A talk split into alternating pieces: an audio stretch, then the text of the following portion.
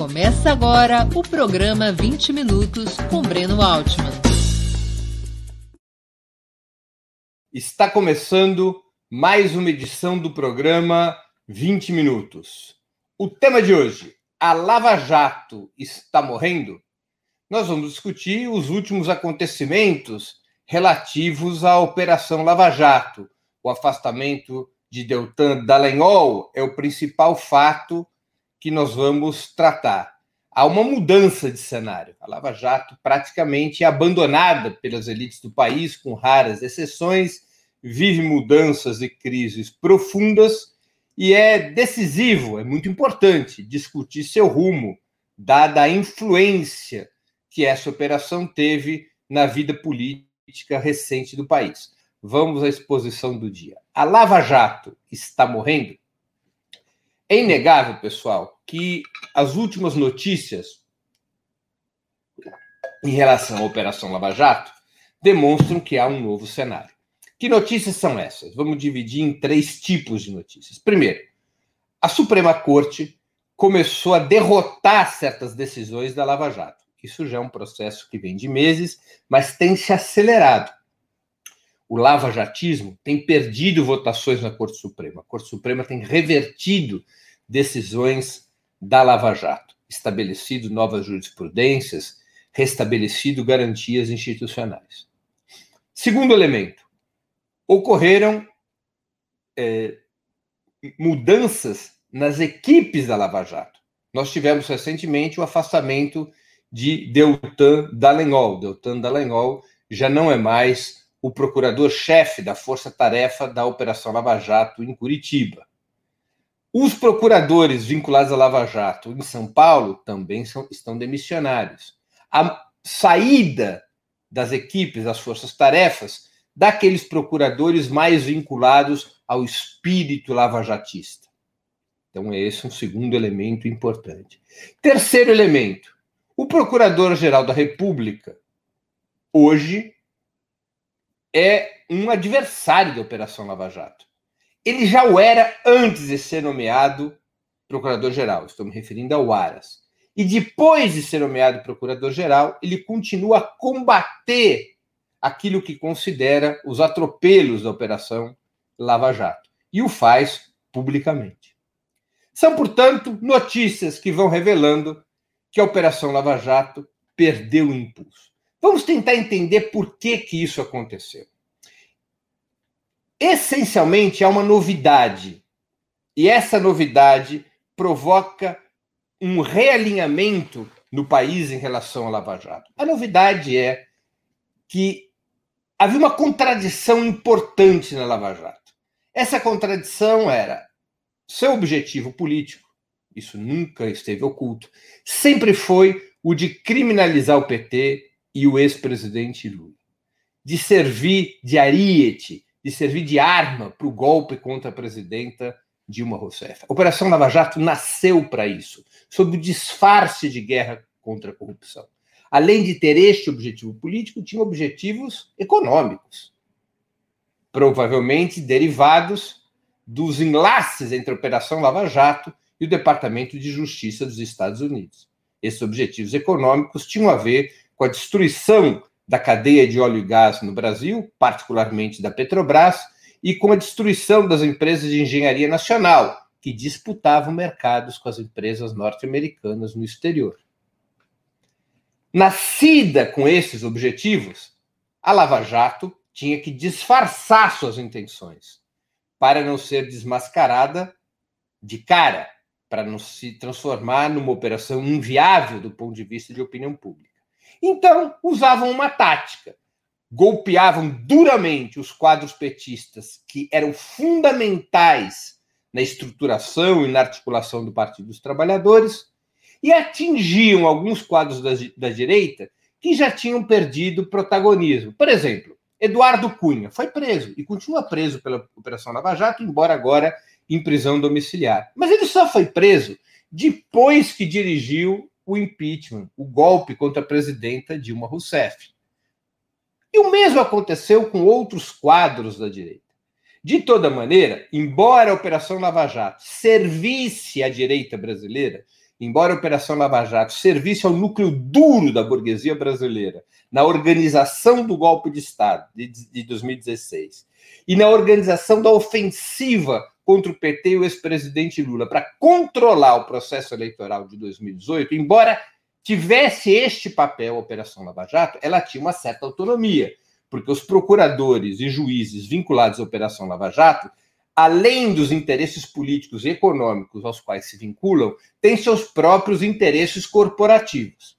Na lógica desses interesses corporativos, de salvar a cara da Lava Jato, particularmente depois daquelas informações que começaram a ser tornadas públicas pelo Intercept, a chamada Vaza Jato, revelando o conluio entre os procuradores e o ex-juiz Sérgio Moro, para tentar passar um pano no próprio rosto, a Operação Lava Jato se deu ao desfrute de atacar cardeais tucanos. Foi para cima de Serra, foi para cima de Alckmin, e aí a coisa entornou. Porque aí a elite do país disse: nananina não, contra os nossos, nem pensar. E a Operação Lava Jato começou a se isolar duramente. Já vinha num processo de desgaste. Já vinha se desgastando, já vinha perdendo força. Mas quando toca nos cardeais tucanos, a mesa é virada. A mesa é virada. Tanto na Corte Suprema, quanto entre o empresariado, quanto no, no, no, parlamento, como entre os, quanto entre os partidos da burguesia. A Lava Jato passa a estar por conta própria. Mantém algum apoio em certos meios de comunicação, particularmente na Rede Globo, mas se isola como operação. Por exemplo, o ex-juiz Sérgio Moro, que era tratado com toda pompa e circunstância pela direita, ninguém mais nem ouve falar. Ninguém mais sabe dele. De vez em quando opina sobre uma coisa ou outra, mas deixou de ser o arroz de festa das elites do país. Deltan Dallagnol também foi abandonado. E na Corte Suprema vai se formando, meio que aos trancos e barrancos, uma maioria garantista que vai isolando o lava-jatismo. Edson Fachin, Carmen Lúcia, Fux. Eles vão perdendo, Barroso, eles estão perdendo o controle político que tinham sobre as questões da Lava Jato na Corte Suprema. Vem perdendo votações importantes. Na segunda turma, que é onde se discutem as questões da Lava Jato, já começa a bater um desespero, a um ponto tal que Edson Fachin, de forma oportunista e malandra, quer alterar uma jurisprudência do próprio STF.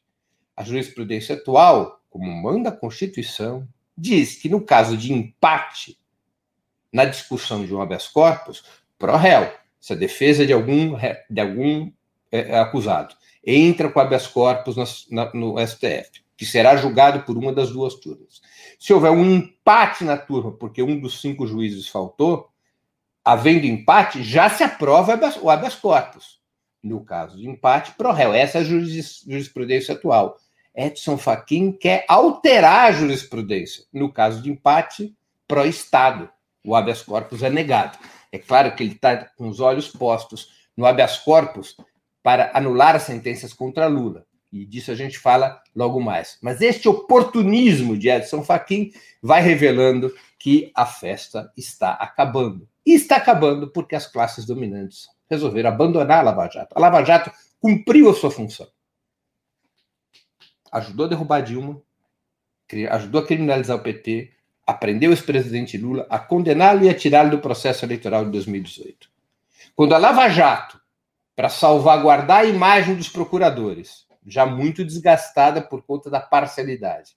Quando ela decide tocar nos cardeais do tucanato, nesse partido orgânico do capital financeiro, aí não pode. Aí não pode. E as decisões começam a se voltar contra a Lava Jato. Também é uma outra questão que não deve ser desprezada. A ruptura entre Moro e Bolsonaro faz com que Bolsonaro queira desmontar a Lava Jato também. Porque a Lava Jato é a fonte de prestígio de Moro. Bolsonaro disputa com Moro a base conservadora da sociedade. Ele quer Moro enfraquecido. Ele não quer que Moro tenha força política eleitoral para, para a disputa na, na sua reeleição. E para desgastar Moro, é importante desgastar a Lava Jato. E isso faz com que Bolsonaro também se oponha à Lava Jato, embora a Lava Jato tenha sido crucial, decisiva para a sua eleição como presidente. Tanto foi crucial e decisiva que Sérgio Moro, depois de ter feito o que fez na Lava Jato, recebe como recompensa nomeação para ministro da Justiça. É impensável a ascensão do neofascismo sem a Lava Jato. Mas a criatura engole o criador. E Bolsonaro, por conta das suas disputas com Moro, hoje deseja o fim da República de Curitiba. Ela já não lhe é mais útil, já lhe, já, já lhe prestou os serviços necessários. Agora se trata de desarmá-la para de, de, desgastar o prestígio que resta de Sérgio Moro. Então, é uma situação bastante difícil da Operação Lava Jato. Os partidos da direita tradicional, PSDB, DEM, se voltam contra a operação. Bolsonaro se volta contra a operação. Parte importante da mídia já começa a questionar a Operação Lava Jato. E, claro, as forças democráticas e de esquerda continuam a criticar duramente e a denunciar a Operação Lava Jato como um crime de lesa pátria, como uma armação, como uma fraude. Até mesmo aqueles quadros na esquerda que relativizavam, que achavam que a Operação Lava Jato era uma empreitada republicana, que teve alguns descaminhos, mas que seus eh, intuitos iniciais eram positivos, que Sérgio Moro até cumpriu um papel positivo para o país, menos no caso do ex-presidente Lula. Até essas vozes conciliatórias em relação à Lava Jato já não se escutam mais. Hoje há em bloco nas forças democráticas e de esquerda, praticamente em bloco, uma crítica muito contundente a Operação Lava Jato. E esse isolamento leva a derrotas judiciais. E as derrotas judiciais levam à desistência, a crises, a substituições. E isso efetivamente vai condenando a Operação Lava Jato à morte. Isso significa dizer que a direita brasileira e a ultradireita abdicarão de instrumentos do tipo Lava Jato, chamados instrumentos do lawfare, da utilização do sistema de justiça com objetivos é, políticos? Não. Isso, isso continuará a existir. O que se encerra, o que está se encerrando, é um capítulo da utilização desses instrumentos, que é a Operação Lava Jato. O governo Bolsonaro dá sinais que deseja controlar esses instrumentos de lawfare através da Procuradoria-Geral, através de setores do sistema de justiça sobre os quais tem é, influência, a partir do controle da Polícia Federal, do controle das, da inteligência do Estado. Ou seja, Bolsonaro busca, na lógica da transição para o Estado policial, Bolsonaro busca controlar esses instrumentos é, de lofera, esses instrumentos judiciais, tanto para proteger a si mesmo e ao seu clã familiar, quanto para poder atacar seus inimigos sem depender de terceiros. Bolsonaro quer centralizar os instrumentos de lofera. Também por isso deseja o fim da República de Curitiba, demasiadamente autônoma na lógica política com a qual, pela qual opera a extrema direita do país. Pode haver um renascimento do lavajatismo também por dentro do Poder Judiciário e do Ministério Público. Mas neste momento há bastante confusão e há um certo defensivismo no sistema de justiça que foi perdendo espaço. O lavajatismo também foi perdendo espaço porque houve um realinhamento das entidades vinculadas à advocacia, Lembremos que no período de auge da Lava Jato, a OAB, por exemplo, a Organização dos Advogados do Brasil, importantíssima entidade que representa os empresários, representa os advogados do Brasil, a OAB, ela era cúmplice da Lava Jato, cúmplice pelo silêncio, no mínimo. Isso tudo mudou. A OAB, hoje, ela defende os direitos constitucionais, se choca contra os atropelos da Lava Jato, contra suas decisões arbitrárias, e além do OAB, uma série de outras referências e institutos do campo da advocacia passaram a exercer uma forte militância contra essa aberração institucional, essa fraude político-judicial e midiática que tem sido a Lava Jato. Nessas circunstâncias, portanto, é possível afirmar que a Lava Jato recebeu o beijo da morte. Resta saber, e essa é a questão decisiva, o que acontecerá com dan os danos provocados pela Lava Jato. Eu me refiro especialmente a uma decisão: a condenação ou as condenações farsescas contra o ex-presidente Lula. Essa é a grande questão, porque foi para isso que a Lava Jato foi montada para obter esse resultado político. A Corte Suprema terá a coragem, a integridade de restabelecer algum senso de imparcialidade e justiça no sistema?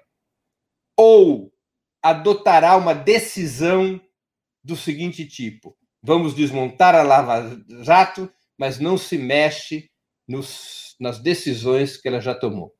Aliás, nós fizemos no Opera Mundi uma curiosa enquete, uma interessante enquete sobre a Lava Jato. Eu vou transmitir aqui os resultados para vocês para ir para a fase final da minha exposição. Nós perguntamos assim: a saída do promotor Deltan Dallagnol da Lava Jato mostra que ela está em crise. Você acha? A. A Lava Jato vai morrer e os processos serão revistos? O pessoal é pessimista sobre isso. Apenas 28% das pessoas consideram essa hipótese provável. A Lava Jato vai morrer, mas os processos não serão revistos? Ou seja, as injustiças permanecerão, particularmente contra o ex-presidente Lula? 37%. É a opção majoritária dos nossos espectadores e leitores. A Lava Jato sobreviverá à crise e mudará os métodos? 8%. A Lava Jato vai resistir à crise e cometerá novas injustiças? 25%. Ou seja, 33%, se a gente somar essas duas perguntas, 33% dos nossos dos que responderam ao nosso questionário, acho que a Lava Jato seguirá adiante. Outra opção, 3%. Essa é a opinião dos nossos espectadores. Vamos agora tratar de, do cenário sobre o habeas corpus que anula, que poderá anular as condenações do ex-presidente Lula. Nesse momento, há potencialmente um empate. Portanto, pro réu, o habeas corpus será aprovado, desde que ele seja julgado. Ainda não há data para o seu julgamento, mas se cogita que ele deverá ir à mesa da segunda turma ainda em outubro. Dois ministros votaram contra o habeas corpus, Carmen Lúcia e Edson Fachin. Sempre ele, Edson Fachin, um dos campeões da Lava Jato na Corte Suprema. Dois ministros, por suas declarações, já deram evidentes sinais de que votarão a favor do habeas corpus. Gilmar Mendes e Ricardo Lewandowski. Celso de Mello é um voto ainda é, não esclarecido, ainda não está claro para onde penderá Celso de Mello. Primeiro, se Celso de Mello efetivamente participará da decisão da segunda turma. Ele tem tido problemas de saúde, está tá afastado, está de licença, disse que voltaria já agora na segunda quinzena de setembro. Se isso se confirmar, ele poderá participar do julgamento presencial, que é uma demanda de Gilmar Mendes, de que o julgamento, dada a importância dessa questão, que o julgamento do habeas corpus seja presencial. Então, esse julgamento poderia ocorrer em algum momento de outubro, antes que Celso de Mello se aposente. Celso de Mello se aposenta no dia 31 de outubro, quando completa, num, na véspera de completar 75 anos de idade, quando o ministro da Corte Suprema é obrigado mesmo à aposentadoria. Celso de Mello, se participar, ele pode cair para um lado, pode cair por outro, mas já dá alguns indícios de que estaria disposto a aceitar o HC que anula sentenças contra Lula. Portanto, há uma possibilidade concreta que na morte da Lava Jato, a sua principal decisão seja revista, especialmente para que o Supremo possa se desvincular dessa tragédia política e econômica que foi a Operação Lava Jato.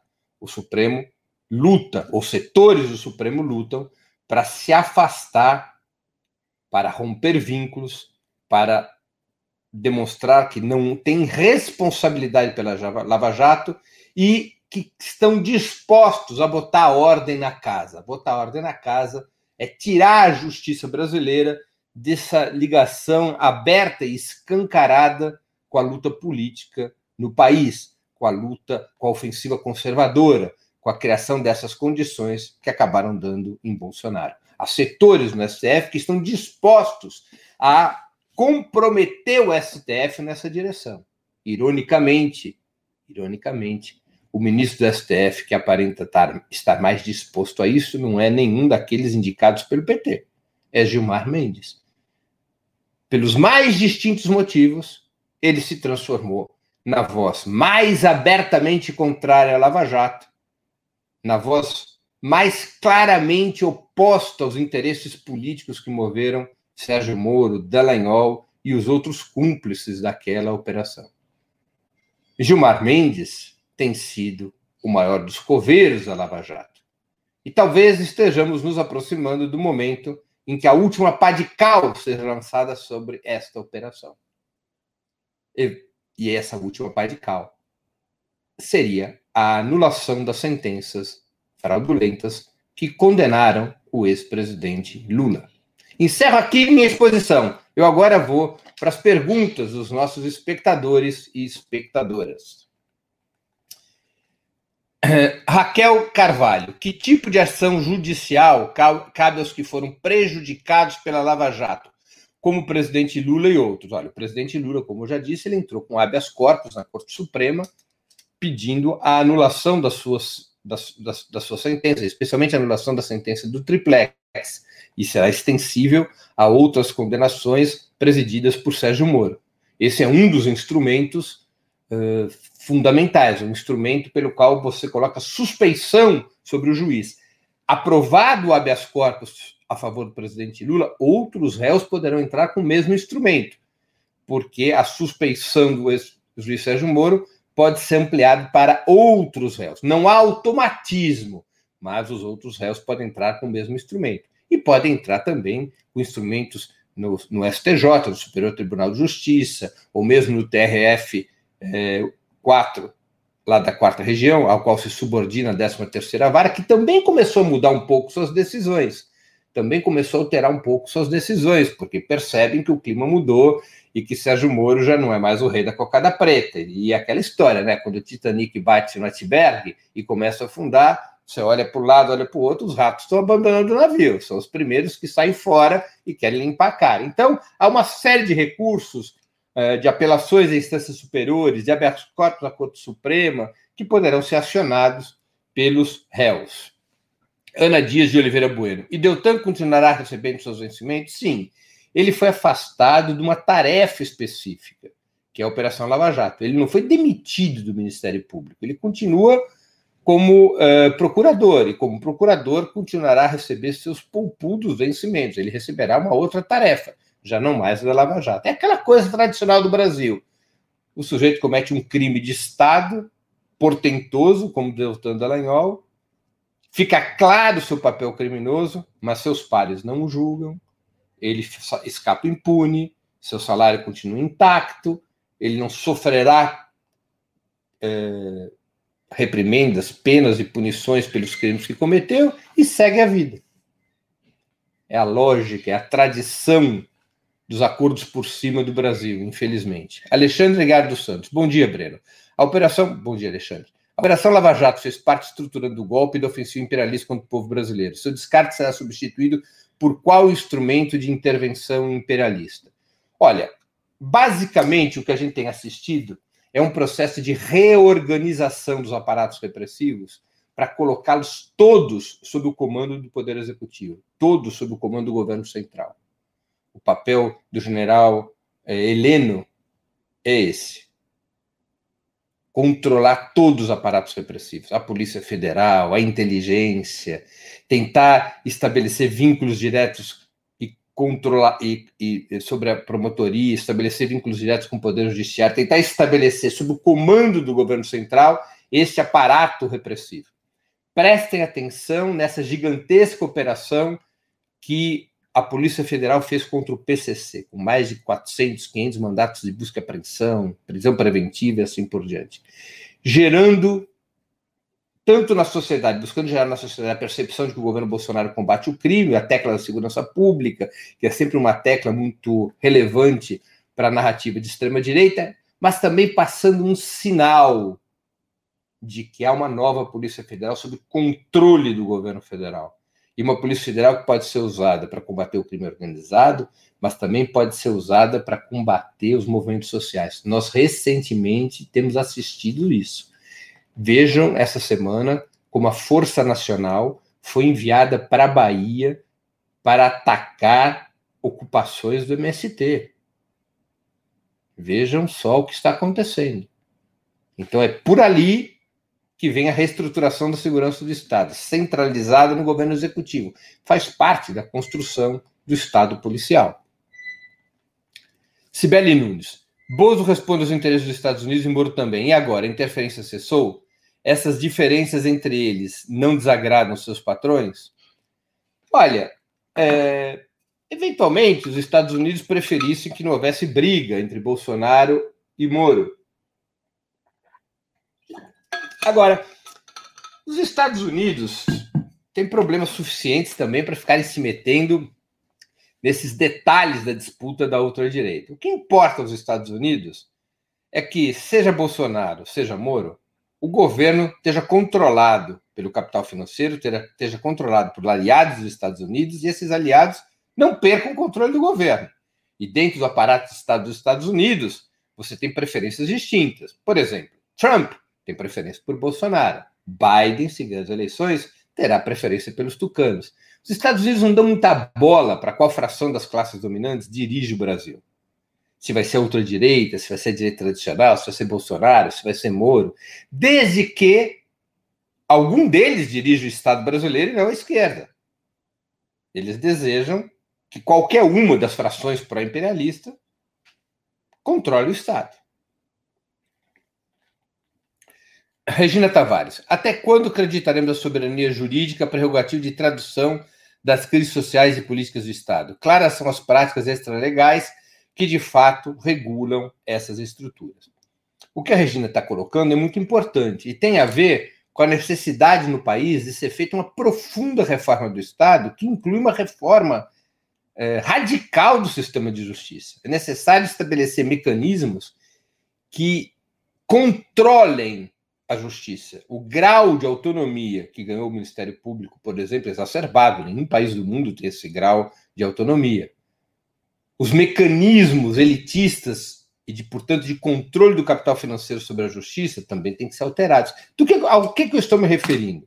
Estou me referindo ao seguinte: é necessário separar o, o papel do, dos atuais magistrados em dois. Ter um juiz de instrução que controla o processo, ou seja, que controla como são feitas as investigações, que controla o trabalho da promotoria, e o juiz processante, ou seja, o juiz que, de posse uh, das investigações e do material acusatório da promotoria, decida inocência ou culpa. É necessário separar para ter mais controle. Os mandatos da Corte Suprema têm que ser fixos, não podem ser vitalícios. É necessário que distintas entidades da sociedade civil, particularmente da área da advocacia, participem institucionalmente dos processos de indicação para ministros da Corte Suprema. É necessário ter mecanismos de revogação de mandato de ministros da Corte Suprema. É preciso estabelecer uma, uma separação clara entre o papel da polícia, o papel da promotoria, o papel da justiça, ou seja, a polícia investiga, a promotoria decide se a investigação é justa ou não e se apresenta ou não denúncia à justiça, a justiça acata ou não a denúncia e processa eventuais réus, uma separação clara que hoje não existe, porque o Ministério Público pode presidir investigações. Portanto, ele tem compromisso com aquela investigação, o que evidentemente desmonta uh, o sistema de pesos e contrapesos que deve ter qualquer sistema de justiça. É necessário democratizar drasticamente o acesso à função de promotor e magistrado. Isso significa políticas de cotas, isso significa políticas tanto para ampliar a participação dos negros, quanto das mulheres, quanto dos mais pobres.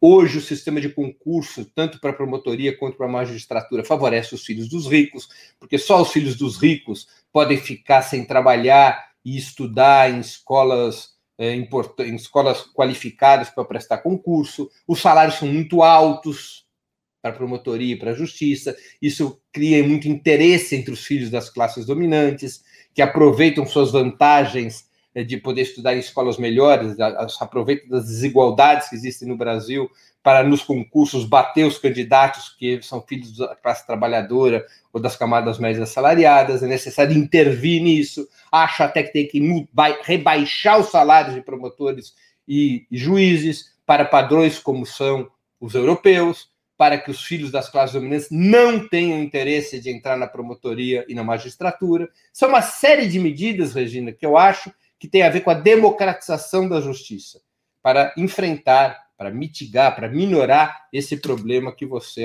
alencou. Elencou. É, João Conrado Dias Fabre. Não há que esperar nada do STF da institucionalidade. A alternativa é muito trabalho de base para construir um povo forte, capaz de protagonizar a ruptura institucional pela esquerda. João Conrado, é verdade. A outra alternativa é um processo revolucionário. É um processo revolucionário, que é o que você propõe. A questão é saber se há condições políticas e sociais maduras para uma saída desse tipo.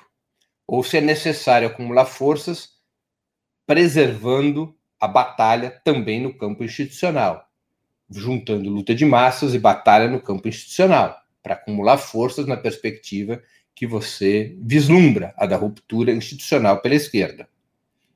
O próprio João Conrado continua perguntando: com a anulação das condenações, Lula tem de volta seus direitos políticos? Se sim, se consegue mantê-los até 22 com anulação, como você disse, eu confirmo, Lula teria sua reabilitação eleitoral, a reabilitação dos seus direitos políticos eleitorais e poderia concorrer à presidência em 2022. Somente seria impedido de correr, concorrer a 22 se ele viesse a ter uma condenação em segunda instância até lá. É muito difícil que isso ocorra. O tempo é exíguo, porque a condenação teria que ocorrer até o registro da candidatura, em menos de um ano, em dois anos, teria que acontecer desde a estaca zero um novo processo que o condenasse em duas instâncias, teria que haver de novo um recorde de velocidade nesses processos e não é provável que isso venha a ocorrer caso haja anulação. Aliás, fora de Curitiba, o Lula tem eh, sido considerado inocente por todas as demais cortes. Né? Fora da República de Curitiba, o Lula tem acumulado vitórias judiciais. É, RF Byte. Opera Mundi as empreiteiras brasileiras como ficariam? Não entendi a pergunta, é uma provocação desse RF Byte, provavelmente um bolsominion. Superchat de Luiz Alberto Benevides. É, em outubro de 18, o SBT perguntou a Haddad se Moro estava fazendo um bom trabalho e ele disse que, tirando alguns reparos, sim. Em julho de 19, Glenn disse que viria uma bomba da Vaza Jato contra a Globo. Que tal consultá-los hoje sobre isso? É uma boa ideia de pauta tanto para o Opera Mundi quanto para os demais veículos da imprensa independente. Paulo Bezerra. Breno, qual o risco de entrar outro ministro na segunda turma e outro golpe contra Lula ser concretizado? Existe esse risco, Paulo Bezerra. É, como eu disse, o Celso de Mello se aposenta no dia 31 de outubro. Bolsonaro indicará um novo ministro para a Corte Suprema. Esse novo ministro tem que ser sabatinado e aprovado pelo Senado.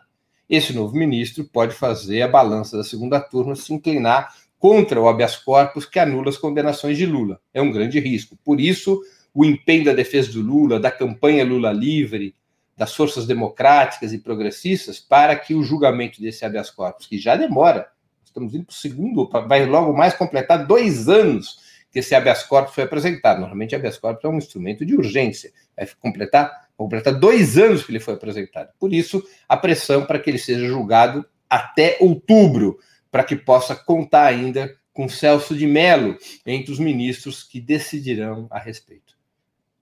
Pessoal, encerra assim a lista de questões dos nossos espectadores e das nossas espectadoras. Queria agradecer a todos que acompanharam o programa de hoje, o programa dessa sexta-feira, dia 4 de setembro de 2020 cujo tema foi A Lava Jato está morrendo. Aqueles que gostaram do programa, que consideram que consideram que o programa foi útil para suas reflexões, para sua informação, por favor, ajudem na sua difusão, compartilhem com seus amigos, nas suas redes sociais. Novamente, eu agradeço a audiência, a todos os que assistiram, especialmente aqueles que fizeram perguntas e enriqueceram o nosso programa.